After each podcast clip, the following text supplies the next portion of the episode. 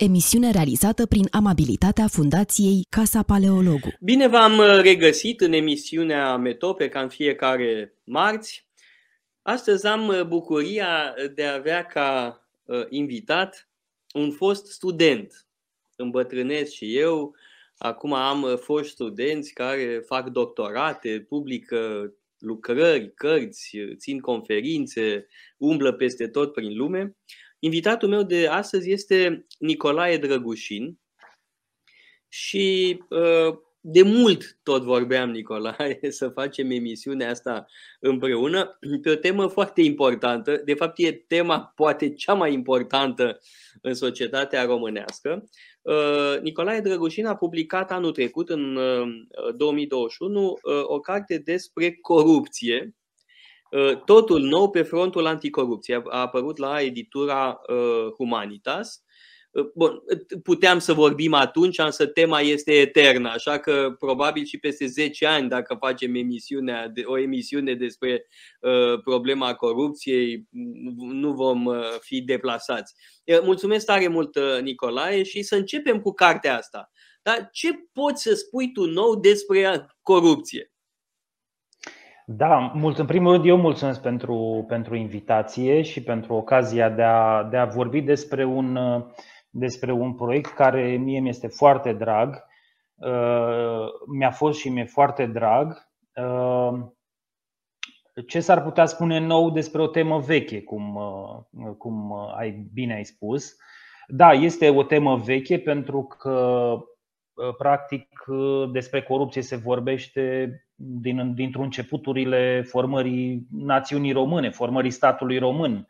Uh, citesc presa anilor 30 și abundă în acuze de, de corupție. Uh, sunt convins că dacă m-aș, m-aș apleca cu la fel de mare interes asupra presei uh, de dinainte de primul război mondial, probabil că la fel de intensă aș găsi dezbaterea. S-a vorbit și după 89, Uh, se vorbește acum, probabil se va vorbi uh, în continuare, deși îmi place să cred că nu se va mai vorbi la fel de mult. Deci, practic, uh, această persistența acestei teme în discursul public demonstrează însă și existența fenomenului. Desigur că atunci când vorbim despre corupție, trebuie să avem, să avem în vedere și un alt lucru Uh, cât de mult această, această temă intră în vocabularul dezbaterii și acuzelor uh, politice. Ori ceea ce se poate spune nou despre o temă veche este tocmai faptul că acum se vorbește într-un mod în care se vorbește în primul rând juridic și nu se vorbește politic.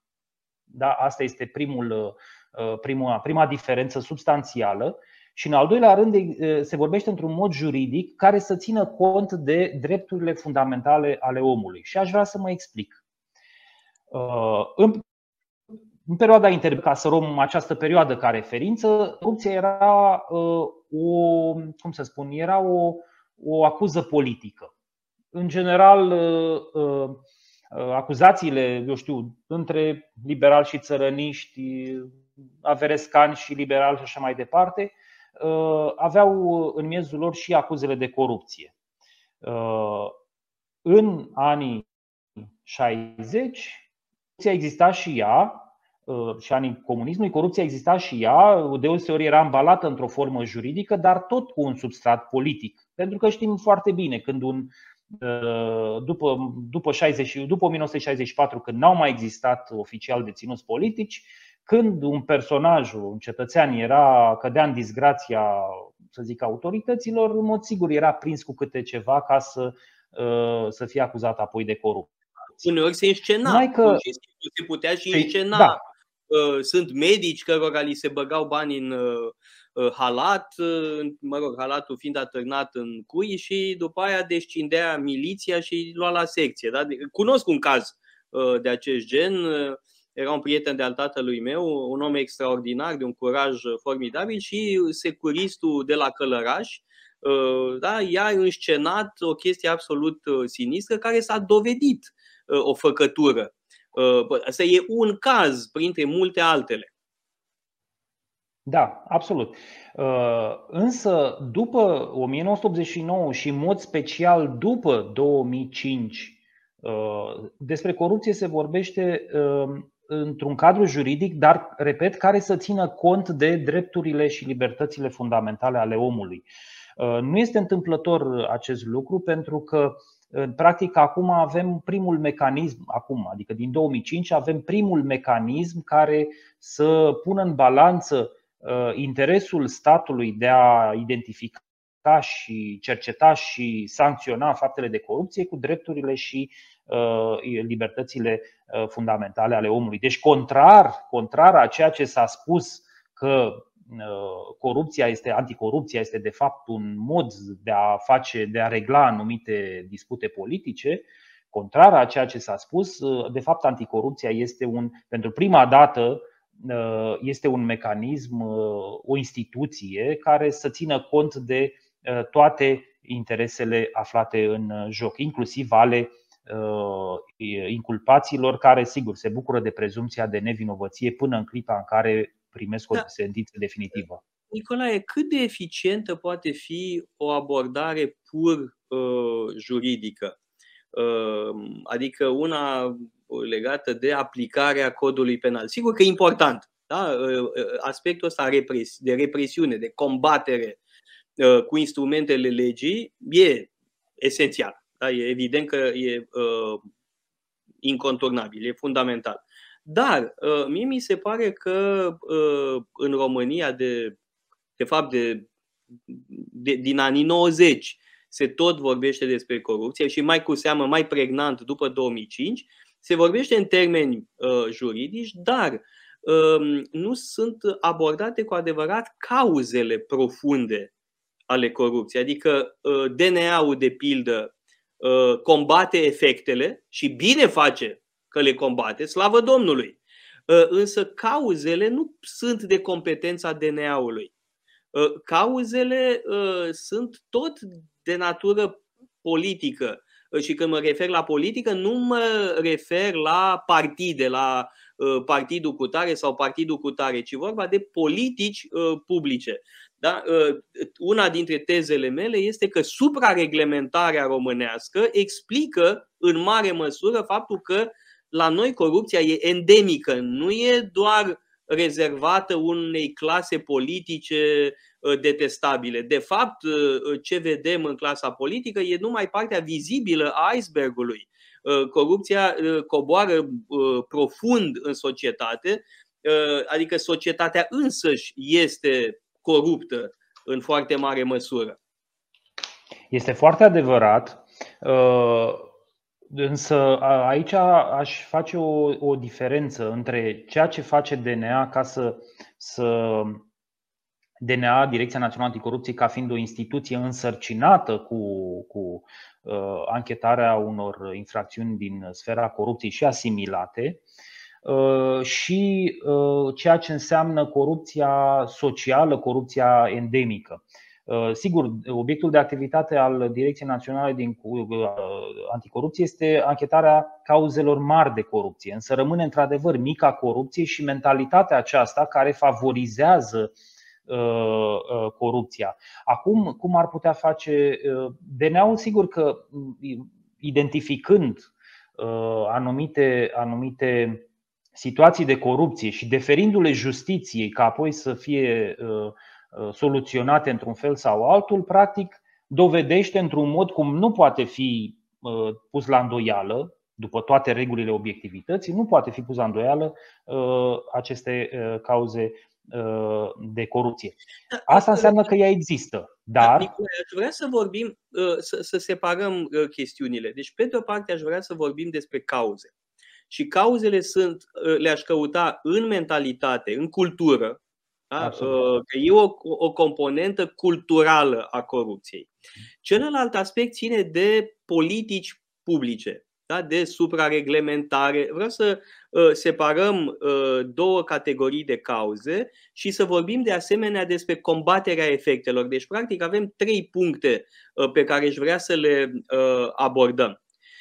În primul rând, chestiunea mentalității. Bun, toată lumea vorbește despre plagiate acum.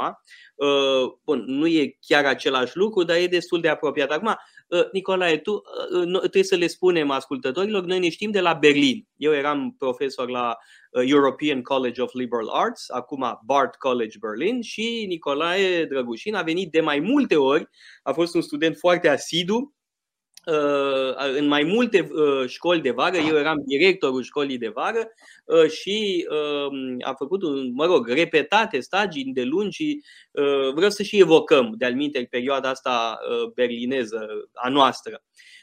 E, um, nu știu dacă ții minte că primul caz de plagiat pe care l-am avut la ECLA, înaintea ta, a fost un român.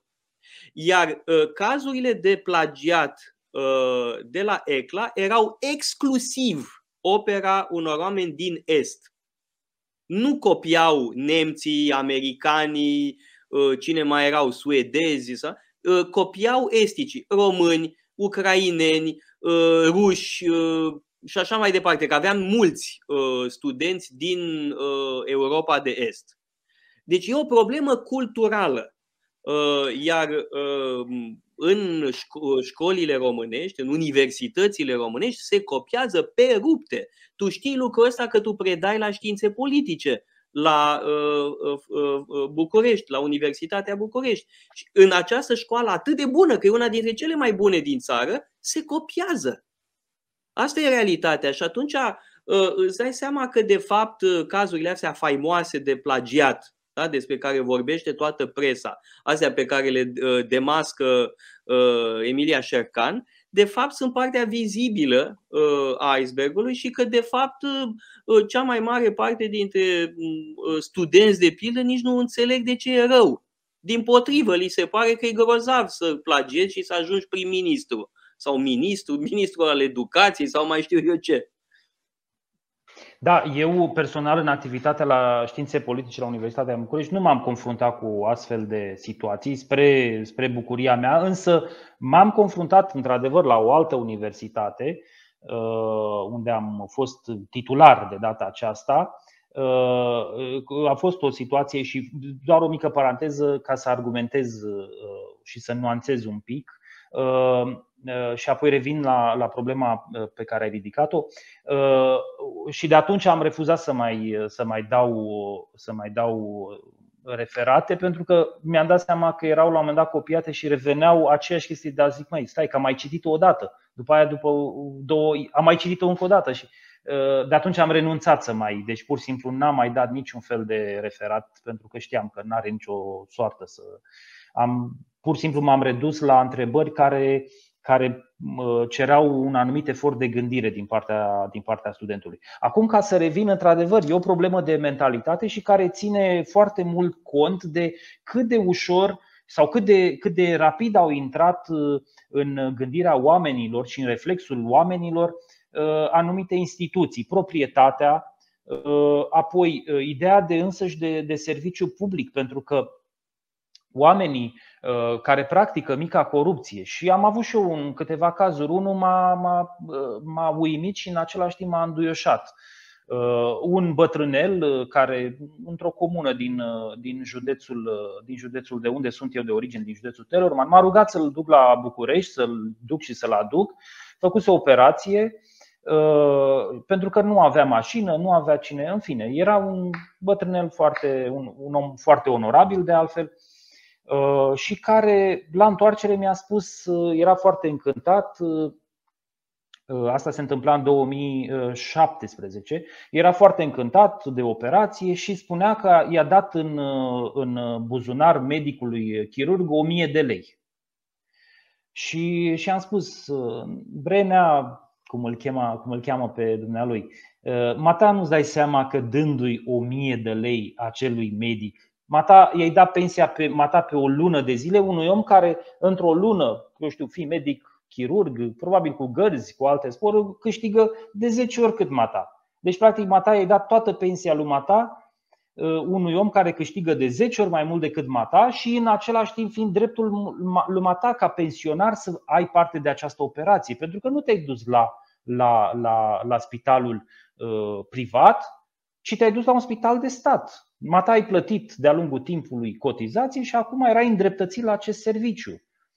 N-am reușit să-l conving cu acest argument pentru că el era mulțumit că a reușit uh, operația. Păi și dacă nu-ți reușea, mai dădeai, uh, mai dădeai, uh, mai plăteai această șpagă? Deci, chiar și cu un argument rațional, deși mi-am dat seama că cu timpul că este atât de înșurubată această mentalitate și apoi mai este o ceva foarte, foarte insidios, foarte insidios. Aproape orice, că vorbim de corupția din spitale, orice pacient pleacă de la premiza că dacă nu plătește medicul, nu se bucură de atenție. Dar aici, Medicul sau asistentele, că mai sau e și distinția da. asta. Da. Nicolae, trebuie să luăm o scurtă pauză publicitară și revenim apoi pentru a continua discuția. Emisiune realizată prin amabilitatea Fundației Casa Paleologu. Am revenit în direct uh, în emisiunea Metope împreună cu Nicolae Drăgușin, autorul unei cărți uh, Totul nou pe frontul uh, anticorupției, apărută la editura Humanitas. Și, Nicolae, aș vrea să evoc o situație foarte comică de la ECLA da, unde am uh, predat, de acolo ne-am uh, cunoscut la Berlin, la European College of Liberal Arts. Uh, înaintea ta, prin 2005 sau poate 2004, 2004 cred că era, am avut o studentă din Belarus, foarte deșteaptă. Um, am, am uitat cum o cheamă, dar o țin minte foarte bine. Și am prins-o. Plagiase. Dar cum am prins-o? Citindu-i eseul, mi-am dat seama că anumite părți ale eseului sunt mai slabe decât celelalte.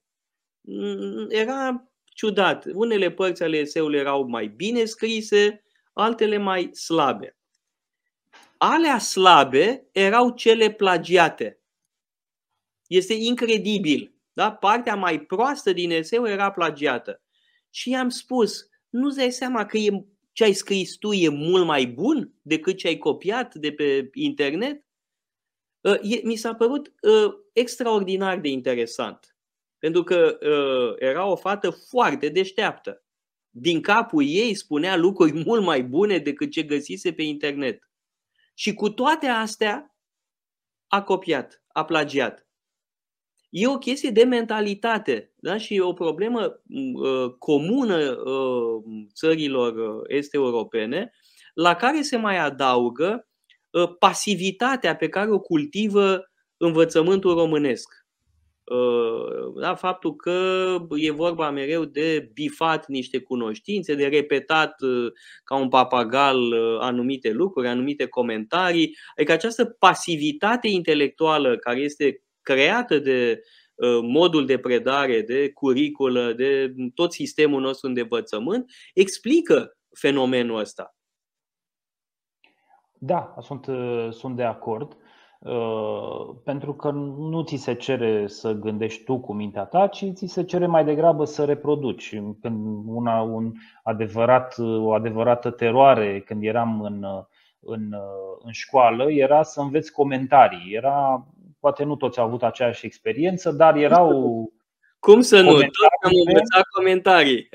Pe care trebuia să le, să le turui, să le, să le spui. Și asta am crea, mi-a creat o adevărată repulsie, însă cu timpul mi-am dat seama că e un mod perfect de a crea viitori sau potențiali plagiatori. Pentru că da, pentru dacă... că în cazul ăsta, atunci când trebuie de fapt să repeți niște prostii, plagiatul devine un mecanism de apărare a inteligenței. Asta e culmea.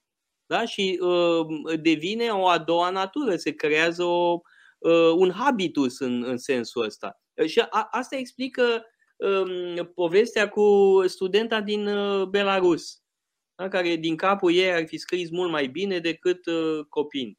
Uh, dar, dar trebuie să.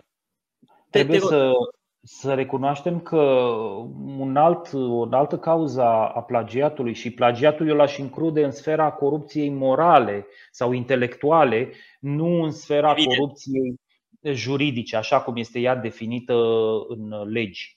Ă, da, Nicolae, deși este și aici o componentă uh, indirect legată de juridic, pentru că există și o complicitate a anumitor profesori în privința asta și e mână pe mână spală și amândouă obrazul. Mai sunt și unii care își practic cumpără teza de doctorat. Adică um, și evident este și interesul um, material. De ce atât de mulți oameni vor să aibă doctorat în România? Pentru că au un spor salarial. Exact. Un spor salarial care în cele mai multe cazuri nu se justifică. Ă, se justifică în, în cazul cadrelor didactice, dar nu văd de ce ă, în alt, un, un militar care are doctorat ă, e mai bine plătit decât un doctorat care, un militar care nu are doctorat, nu are nicio noimă.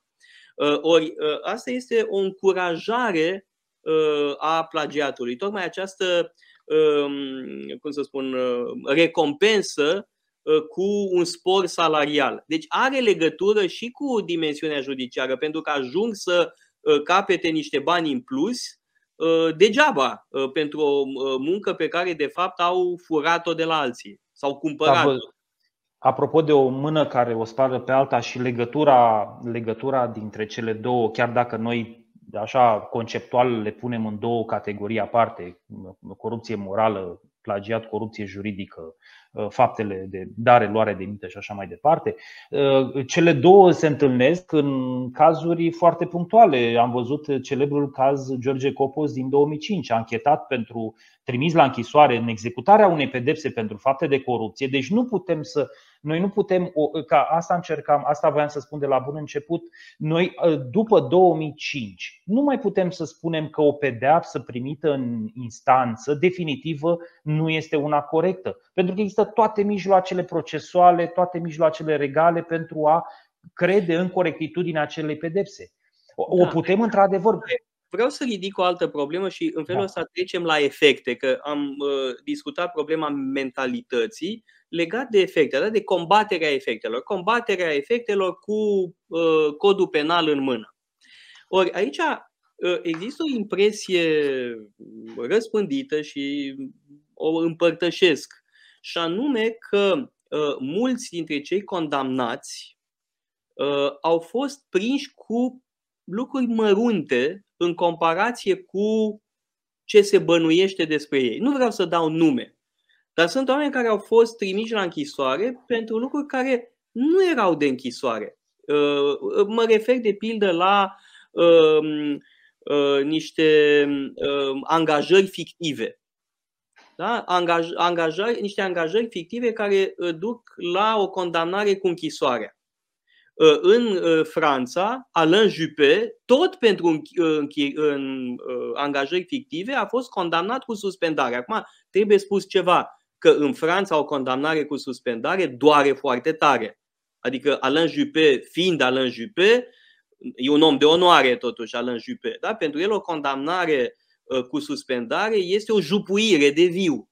Da, omul ăsta era jupuit de viu uh, atunci când a fost condamnat uh, cu suspendare și a trebuit să renunțe la uh, funcția de primar al orașului Bordeaux. Bun, în România, probabil, o condamnare cu suspendare nu sperie pe nimeni. Da? Ce contează o condamnare cu suspendare? Însă, ce vreau să spun este că anumite condamnări sunt foarte dure pentru niște lucruri care sunt mici în raport ce, cu ce a comis respectivul personaj. Și apare întrebarea următoare. Bine, bine, am înțeles, l-ai condamnat pentru, uh, uh, nu știu, trofeul calității sau pentru uh, angajări fictive la protecția copilului, dar cum rămâne cu celelalte dosare? Da? Pentru că sunt o serie întreagă de dosare enorme care nu au fost anchetate sau au fost clasate. Și atunci evident că apare o întrebare, bine, ok, merită să fie condamnați, dar ă, nu cumva sunt condamnați pentru lucruri mai mici decât uh, cazul, chestiunile cu adevărat grave care probabil ar zgudui din temelii întregul eșafodaj politic românesc? Aici am, ă, aș avea două, două remarci de făcut. Una care ține de de modul de funcționare al instituției, pentru că uh, procurorii sunt cei care practic pun în mișcare întreaga, întregul mecanism, uh, pun în mișcare întreaga acțiune penală și ei, practic, la, în cazul procurorilor, deși tot magistrați, spre deosebire de judecători, există acest principiu al subordonării ierarhice și contează foarte mult superiorul cât de mult apasă pe, dacă îmi permiți această formulare, cât de mult apasă pe accelerație. Uh, sunt uh, situații în care, în mod înadins, sunt, uh, sunt, sunt urmărite cauzele minore și sunt alte situații în care sunt urmărite cauzele majore. Deci contează foarte mult legătura dintre procurorul de caz și superiorul ierarhic. A doua observație pe care vreau să o fac ține foarte mult și de disponibilitatea Uh, instituțiilor de a ajunge la marile dosare de, de corupție. Și aici uh, cumva se extinde de la procurori și către uh, cât de, cât de, cât de mult au, au procurorii la dispoziție din ceea ce înseamnă sprijinul altor instituții. Și a, noi, în, în, chiar în perioada care, de care m-am ocupat în această carte, 2017-2019,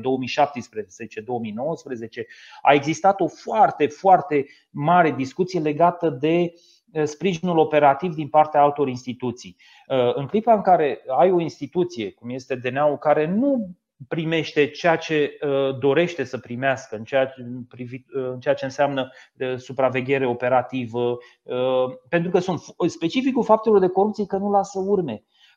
Doi, ar fi, aici mă gândeam la, ar fi o temă extraordinară de cercetare, sociologie juridică, poate, sociologie judiciară, Uh, să iei uh, toate aceste dosare, să vezi în ce condiții s-a dat mită. Că practic ăsta este obiectul principal al corupției, ăsta e vehiculul principal al corupției, mita. Că o dai, că o primești, că o intermediezi și să vezi în ce condiții s-a dat mita. Păi dacă doi, să spunem, două persoane se întâlnesc în vârf de munte și uh, îi dă mita în, în, în rucsac, în rucsacul de munte, cum poți tu demonstra că la momentul X s-a dat mita? Fără să știi, bineînțeles, că urmează să se întâmple acolo ca să, eu știu, să organizezi un flagrant, să ai o tehnică operativă.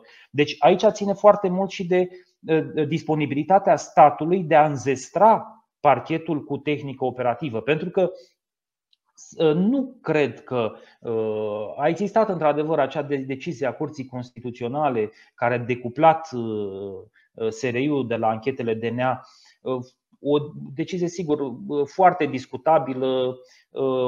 Putem argumenta sprijinul și în, în favoarea și în defavoarea ei. A fost ei. o mană cerească pentru corupți. Mană da. cerească. Da. Dar, dar în același timp trebuie să recunoaștem că după acea decizie foarte multe, foarte multe dosare de corupție au fost Eu trebuie să-ți mărturisesc ceva, că sunt situații în care mi-aș fi dorit ca telefonul meu să fie ascultat pentru că sunt telefoane pe care le-am primit, uh, absolut revoltătoare, dar nu pot demonstra. Da? Nu pot să spun că X, Y, Z mi-au dat niște telefoane cu uh, anumite cerințe inacceptabile. Da? Dar m-aș fi bucura ca cineva să le registreze. Da? Uh, însă, uh, Nicolae, tu spui în uh, introducerea cărții că anii petrecuți la European College of Liberal Arts te-au ajutat foarte mult uh, și trebuie să spun ceva. Uh, știi că aveam subiectele alea de eseu, da? Uh, că în fiecare săptămână la ECLA studenții noștri trebuiau să scrie ceva, dar în fiecare săptămână.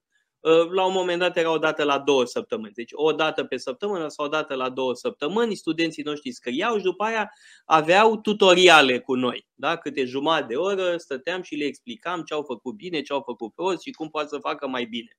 Uh, și mă gândeam la două subiecte de eseu pentru asta. Uh, de minte le folosesc la cursurile mele de retorică.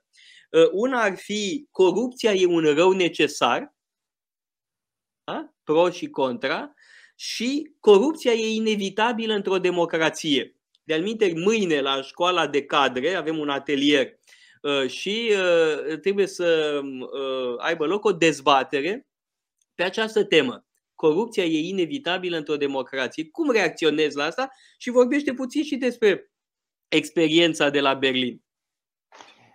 Mulțumesc mult, domnul profesor. deja mi-au, vreau să-mi intru în rolul de, de autor de, de eseuri. dar pentru că m-ai întrebat de experiența de la ECLA și cum a ajutat, prefer să o încep cu aceasta mai, mai, mai înainte. Păi ECLA mi-a furnizat metoda.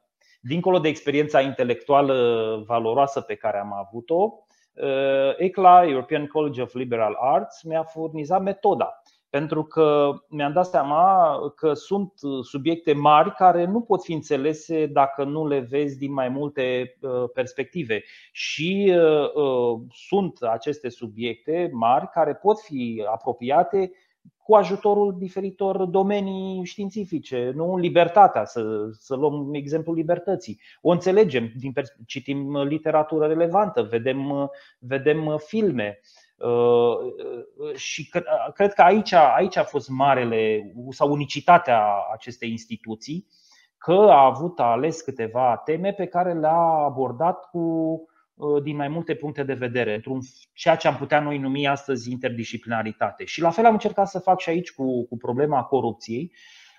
Sigur, a existat, au existat anumite limite firești de, de spațiu, Uh, nu am discutat cât de mult mi-aș fi dorit uh, cum putem înțelege corupția și transformările ei din perspectiva literaturii. Uh, din perspectiva literaturii, din perspectivă religioasă, pentru că, iată, apropo că vorbeam de, de felul în care se, se poate schimba mentalitatea. Pentru prima dată, în perioada 2017-2019,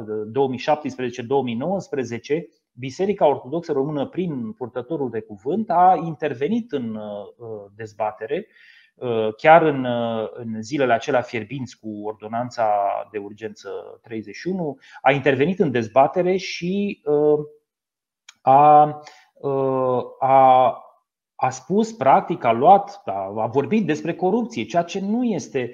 Vasile Bănescu. Vasile Am mai Bănescu, Acum trebuie spus ceva, că Vasile Bănescu uh, este uh, extraordinar în multe privințe. Uh, însă el spune lucruri juste așa și curajoase, însă nu, nu le spune altcineva. Și ai impresia că e un fel de siguranță, da? ca o siguranță electrică. Dacă se produce un scurt circuit, cine sare? Vasile Bănescu. Da? Și mă rog, șeful cel mare rămâne cumva protejat da? și nu spune nimic pe tema asta ca să nu supere tocmai pe unii care sunt foarte apropiați, dacă totuși ne amintim cu toții de premiul, de, de decorația Brâncoveanu dată cu știm și alte lucruri de genul ăsta. Adică Bănescu este foarte bun în ce spune, recent a avut niște uh, lor de poziție excelente. Uh, însă ai impresia cumva că e lăsat să vorbească tocmai pentru ca alții să nu spună nimic. Uh, acum, dacă vorbim de alții, eu am mai ascultat, dacă vorbim de alții, să vorbim de ierarhia ai sinodului, eu am ascultat într-o predică și chiar am ținut să o citesc, deși nu era, nu era subiectul discuției.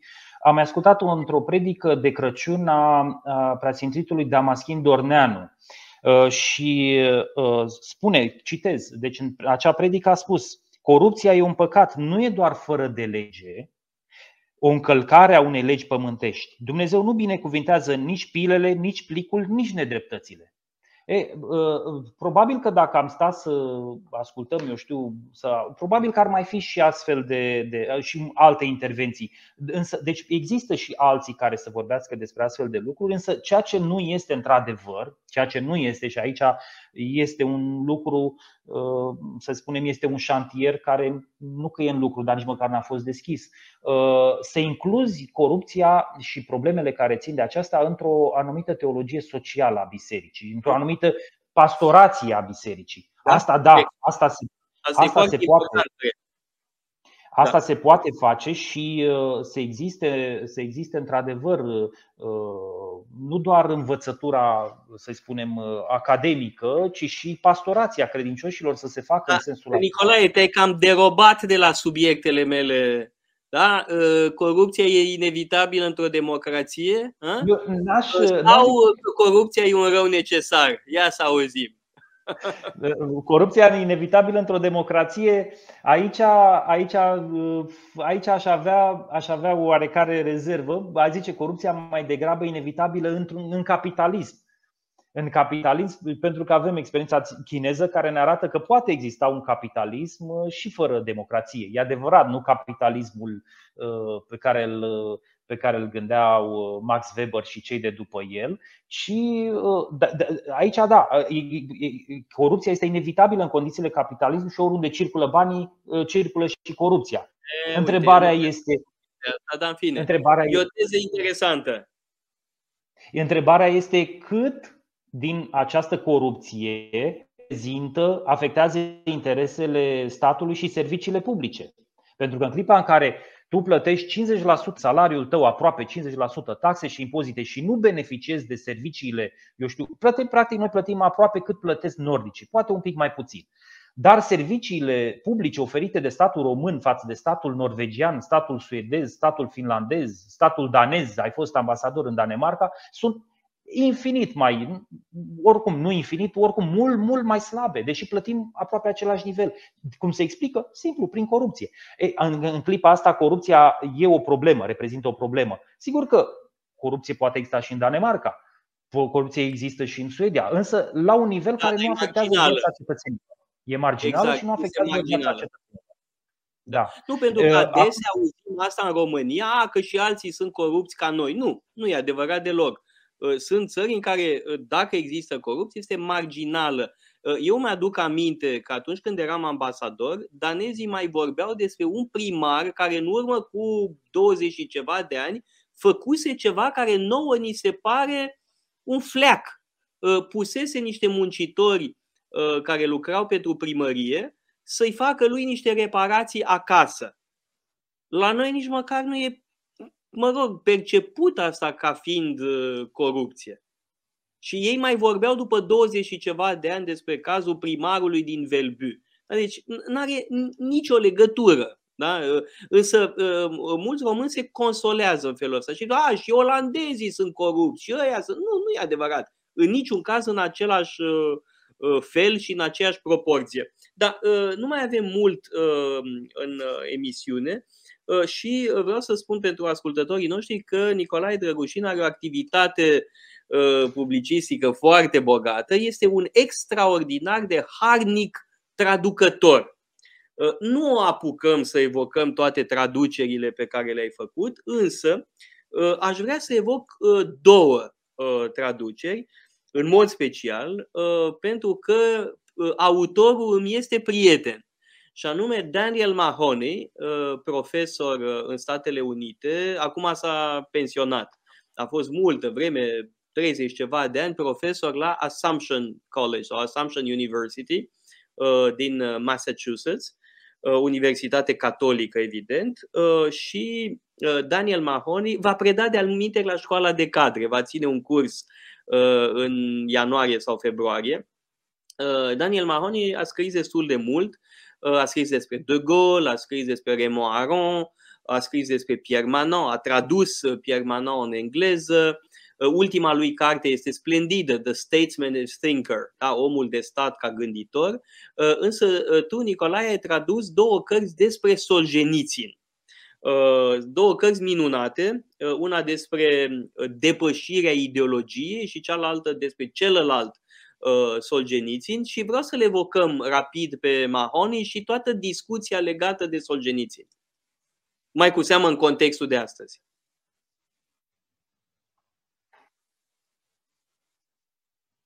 Da, uh, cele două cărți scrise de uh, profesorul Mahoney, prima a apărut la editura Polirom în 2011, dacă, dacă nu greșesc, Uh, țin minte, ca să facem legătura, eram, uh, eram cu un picior de plecare în, uh, la ECLA când mi s-a cerut bunul de tipar pe, pe traducere, deci trebuie să fi fost 2011 și este, se intitulează Dincolo de, de ideologie. Iar a doua a apărut la editura Doxologia a Mitropoliei Moldovei, o editură pe care eu admir foarte mult, o editură Uh, foarte, foarte uh, cu o ofertă editorială bogată, uh, celălalt Solzhenitsyn. A apărut în 2017, dacă, dacă nu greșesc. în esență, în prima, prima, prima carte, Daniel Mahoney practic vrea să arate cum Solzhenitsyn a combătut ideologia. Practic, discuția despre felul în care Solzhenitsyn a, a, a să zic așa, a pus, a dat o, o lovitură mortală gândirii, ideologiei sistemului comunist a fost tocmai prin, prin ieșirea din mirajul acesta ideologic și prin întoarcerea la faptele realității. A doua carte, apărută la Doxologia, îl discută pe un Solgeniț în ceva mai târziu, un fel de, cum am spune noi, Solgeniț în cel matur, Solgeniț în cel în vârstă. Cel bătrân cel bătrân, da? cel care după 89 a avut niște lor de poziție mai discutabile pentru unii, în special în ceea ce după 2000, când știm cu toții a venit la putere Vladimir Putin. Sigur, între timp Solzhenitsyn a murit. Ne facem, putem face un exercițiu așa contrafactual să ne gândim ce ar fi spus astăzi dacă ar mai fi trăit. Probabil că. Convingerea mea este că Solzhenitsyn ar fi condamnat această oroare pentru că a scris ceva despre tema asta. Dacă cumva se ajunge la, Doamne ferește, la un război între Rusia și Ucraina, îi, îi îndemn pe fiii mei să nu participe la o asemenea oroare. Și mai e încă ceva. Putin, într-adevăr, s-a dus la Solzhenitsyn cu flori, i-a adus decorația acasă, lua notițe când vorbea Solgenițin, ă, Însă asta ă, Solgenițin i-a dat sfaturi și după aia Solgenițin însuși a spus Eu i-am dat sfaturi, dar n-a făcut nimic cu ele. Ă, da? Adică Putin, care e un caghebist cameleonic, s-a băgat pe sub pielea lui Solgenițin, mai cu seama a doamnei Solgenițin, Uh, și uh, asta nu înseamnă că Solzhenitsyn este părintele spiritual al lui Putin, Doamne ferește. Din potrivă, uh, de fapt, cred că unul dintre textele cele mai grozave ale lui Solzhenitsyn în perspectiva actuală este un text despre responsabilitatea colectivă. Pentru da. că eu cred că va veni momentul în care națiunea rusă va trebui să își facă examenul de conștiință. Uh, pentru că ce se întâmplă acum nu se întâmplă doar pentru că Putin e nebun. Uh, există o vină colectivă uh, și ea va trebui cândva analizată, pentru că marea problemă în societatea rusă este lipsa de busolă morală. Uh, faptul că uh, victimele și călăi sunt puse la grămadă. Eu am fost la uh, Moscova în 2008 la un congres dedicat lui Solzhenitsyn și președintele Medvedev a trimis un mesaj către congres în care spunea că Solzhenitsyn e un mare patriot. Un mare patriot, atât. Nimic mai mult. Nimic despre Gulag, nimic despre felul cum a fost expulzat din Uniunea Sovietică, Ă, ă, nimic din toate lucrurile astea, nimic din denunțarea stalinismului. Ă, ori așa, patrioți sunt toți, și Stalin, și Solzhenitsyn, și Gerjinski, și știu eu, Berdiaev, adică e un amestec teribil, o confuzie morală extrem de gravă. Da, așa este. Uh, de altfel, uh, lămurirea, clarificarea trecutului este un subiect foarte important la Solzhenitsyn, cel puțin așa cum îl, uh, îl, îl, prezintă, îl prezintă Mahoney. Și sigur că e cu atât mai important că ai spus tu lucrul acesta, pentru că nu cred să mai existe nu cred să mai existe în România cineva care să, să fi citit întreaga roată roșie uriașul volum Roata Roșie. Asta cred care... că impresionează și pe Solzhenitsyn, pentru că în 2003 am participat la un congres, un mic colorviu, de fapt, de, de, destinat lui, dedicat lui Solzhenitsyn la Harvard. Și au venit și doi dintre băieții lui Solzhenitsyn, iar eu am vorbit despre Roata Roșie. Și probabil au, au raportat acasă, uite, am găsit un român care a citit toată roata roșie și după aia la Moscova tot despre roata roșie am vorbit și la Paris din nou m-a invitat doamna Solgenițin să vorbesc tot despre roata roșie. Uh, luam un, un scurt, uh, o scurtă pauză publicitară acum și mai continuăm încă uh, câteva minute după aceea pentru a încheia discuția noastră. Metope Emisiune realizată prin amabilitatea Fundației Casa Paleologu. Am revenit în direct împreună cu Nicolae Drăgușin. La începutul emisiunii am vorbit despre cartea lui Totul nou pe frontul anticorupției, apărută în 2021 la editora Humanitas. Iar în minutele de dinainte de pauză vorbeam despre traducerile sale din Daniel Mahoney, Uh, un profesor american uh, de științe politice, de filozofie politică mai exact, uh, care a scris două cărți remarcabile despre Solzhenitsyn. Și Solzhenitsyn cred că e foarte actual în contextul de acum, în contextul de acum în care Rusia efectiv devastează Ucraina și ne întrebam amândoi ce ar fi spus Uh, Solzhenitsyn acum, eu cred că ar fi fost oripilat și că ar fi condamnat această uh, imensă crimă uh, pe care o săvârșește regimul Putin.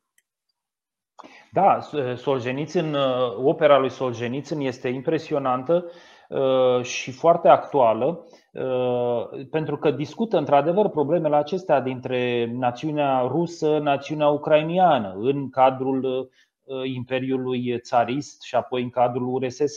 Discută iarăși problema dintre, dintre ruși și evrei. Uh, știm cu toții ce, ce, ce pogromuri au avut loc în, în Rusia țaristă. Uh, și, deci, practic, pune în discuție, în cărți ample, acest mod, el practic, el practică, practică acest mod în care Uh, această, practic acest mod de a clarifica din punct de vedere moral și de a-ți asuma un trecut așa cum a fost el, cu bunele și cu relele sale și de a-l vedea, sigur, în, în foarte multe nuanțe. Uh, ori um, acest lucru nu cred că este uh, foarte la îndemâna oricui, pe de o parte, și pe de altă parte, nu cred că poate fi făcut într-un mod care să, să Uh, inspire această măcar, măcar aparență de, de obiectivitate. Sigur, lucrurile sunt uh, uh, foarte complexe, dar ai nevoie de într-adevăr de o, de o statură morală deosebită și de o experiență de viață și de o capacitate analitică ca să pui în pagină astfel de, astfel de lucruri atât, atât de, de, de dificile. Și mai ales deci Solzhenitsyn este omul care să aibă și etos și patos și logos. Uh, este un om care și-a conceptualizat propria experiență de viață, să nu uităm, a învins un cancer. Uh, a trăit într-un pavilion al canceroșilor și acum citez. Deci pune, discută subiectele mari, subiectele grave din existența umană și asta îi dă, sigur, un organ foarte uh, specific pentru a înțelege, pentru a înțelege trecutul recent. Prin urmare, ă, este absolut lăudabil că există aceste cărți și încă și mai lăudabil a zice că există traduceri din Solzhenitsyn în Da, în asta română. spuneam. Că Mahoni le-a scris, dar bravo ție că le-ai tradus și bravo editorilor că le-au publicat. Nu, nu ziceam de, de, de mine că le-am tradus, ci că, că sunt traducere direct din Solzhenitsyn. Deci Solzhenitsyn este ah. destul de tradus la noi și asta este un lucru extraordinar de bun. Ă, da, așa și... este, excepția ă, notabilă a roții roșii. Roata roșie este imensă, da? este ceva colosal, nu poate traduce un singur om așa ceva, e nevoie de o echipă. În Franța a, lucrat o echipă coordonată de un mare profesor, o couturier, care uh, era la noi, la Ecole Normal Superior. Da? Și este uh, un proiect colosal. Și mai mult decât atât, roata roșie nu este pentru un public românesc, e un, pentru un public francez, pentru un public german, uh, pentru un public uh, de, de, de, pentru un public englez, deci cititor de limba engleză, pentru că la noi piața este foarte mică și se preferă în general cărțile restrânse. cu mai puține pagini. eu cred că nicăieri nu e multă lume care să citească uh, mii, mii de pagini. Un volum are o mie de pagini. Sunt vreo 8 12 volume. volume. Nu, mă rog, în ediția franceză sunt 8 uh, volume. Da? Deci e uh, imens, e un raft de bibliotecă. Da, uh, cred că trebuie să încheiem uh, această agreabilă conversație. Tu ai mai tradus și alte lucruri. De pildă, ai tradus memoriile generalului Wrangel, foarte important, da? cu câțiva ani. Da. Am fost impresionat că ai, ai făcut uh, așa ceva um, și continuă. Da? E uh, minunat că ai atâta entuziasm Uh, pentru traduceri. Eu cred că uh, un traducător uh, este un om generos. Da? Și chiar îți mulțumesc că faci acest lucru, că pui la dispoziția publicului românesc niște cărți minunate, care al minte poate n-ar fi cunoscute și sunt foarte necesare. Eu mulțumesc pentru, pentru uh, aceste cuvinte frumoase și doar atât mai vreau să spun că uh, alături de uh, cărțile lui Daniel Mahoney ar sta tare bine, cred, și cărțile lui George Niva. Fără îndoială, mare specialist în Solgenițin. Vă dau întâlnire tuturor săptămâna viitoare, tot așa, la ora 2, la Radio Guerilla, la Metope. Emisiune realizată prin amabilitatea Fundației Casa Paleologu.